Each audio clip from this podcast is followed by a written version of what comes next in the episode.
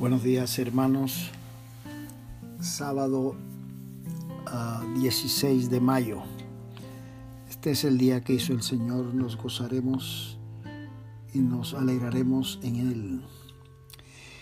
Ah, siguiendo nuestro camino por el Evangelio de San Juan, después de que, bueno, ayer hablábamos de que los apóstoles dijeron, Señor, ¿a quién iremos? Si solo tú tienes palabras de vida eterna. Eh, dice que entonces el Señor en el capítulo 7 se nos dice que volvió a Galilea y estaba cerca la fiesta de los tabernáculos y sus hermanos, los hermanos de Jesús, le dijeron, ve a Judea para que también tus discípulos vean las obras que, las obras que haces.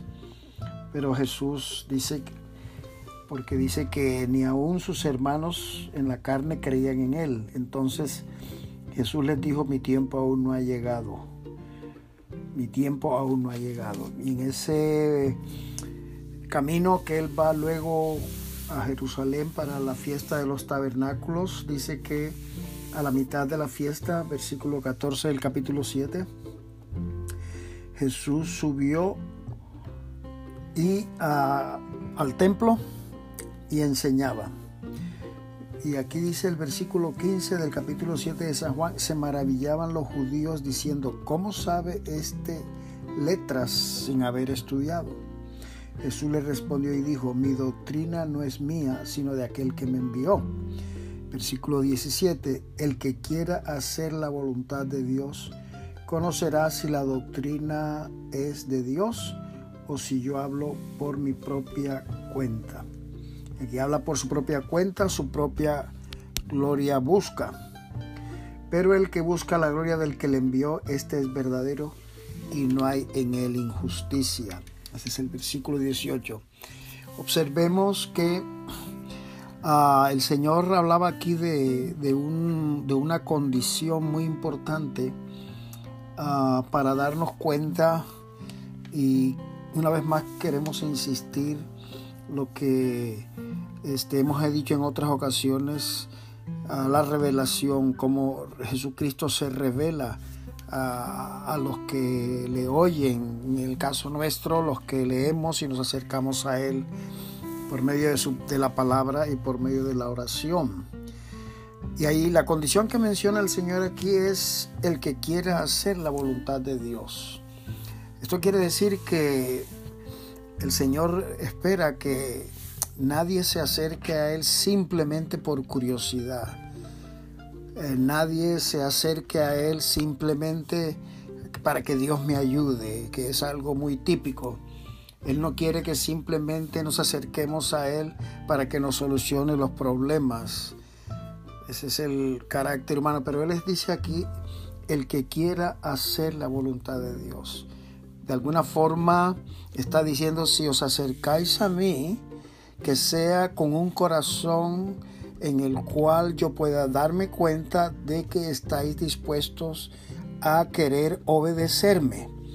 En el pasaje que veíamos ayer, él tuvo que decirle a la gente, me seguís pero porque queréis comer, porque os saciáis el estómago. Y por eso él tuvo que decirle, tuvo que decirles que bueno, como le dijo a los apóstoles, si queréis marcharos también. Y ellos tuvieron la revelación y dijeron, lo, decíamos ayer, tú tienes palabras de vida eterna, ¿a quién iremos? Y aquí vuelve el Señor a insistir en este principio, a, no acercarse a mí cuando queréis, estáis en problemas y queréis que yo os ayude. Hay un refrán castellano muy popular que dice que se acuerdan de Santa Bárbara cuando truena y no podemos acercarnos al Señor con un interés sesgado, con un interés ah, para simplemente que nos ayude y nos solucione los problemas. No, tenemos que acercarnos a Él con esa condición. Señor, yo quiero hacer tu voluntad. Yo me acerco a ti porque quiero conocerte, porque quiero caminar eh, en el propósito que tú tienes para mí. Ayúdame, Señor, para que así sea. Porque entonces dijo, dijo, el que se acerca a mí con esa actitud se dará cuenta que lo que yo hablo no lo hablo por mi propia cuenta, y que yo no busco, eh, digamos, seguidores simplemente por, por, por, por, buscarme yo un grupo para mí como fin último, sino que yo lo que estoy es tratando de revelar al Padre. Por lo tanto, esa es la condición que el Señor le dijo a aquellos que le escuchaban.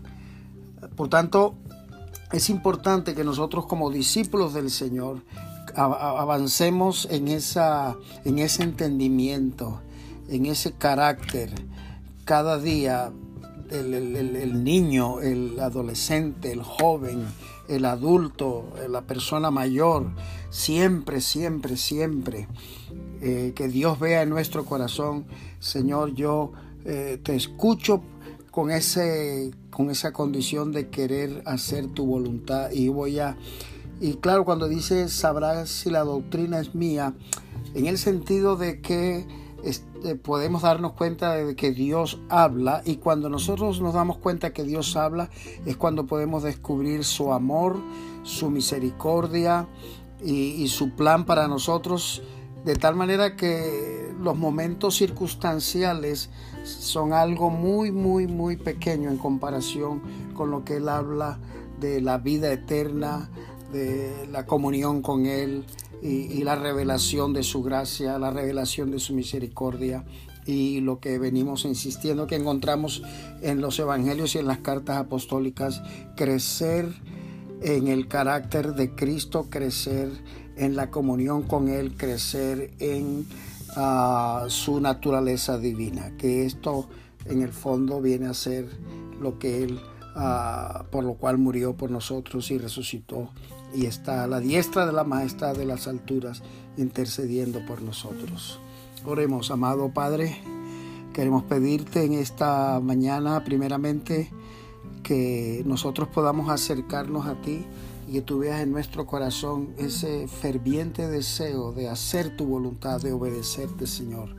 No queremos perder ni un ápice de lo que es a lo que tú quieres hacer de nosotros manifestar tu gracia y tus dones a cada persona, porque nos has encomendado la misión de ir y hacer discípulos a todas las naciones. Señor, eh, somos tu iglesia, somos tu cuerpo y queremos avanzar en ese camino que tú has establecido para nosotros.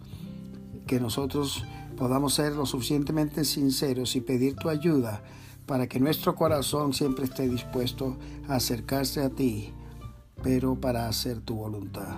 Una vez más, Señor, intercedemos por aquellos que están en momentos difíciles de salud, de prueba. Queremos honrarte creyendo que tú de alguna forma te manifestarás a cada persona. Oramos de corazón en el nombre de Cristo Jesús. Amén. Dios nos bendiga a todos hermanos. Un abrazo, Pastor Armando.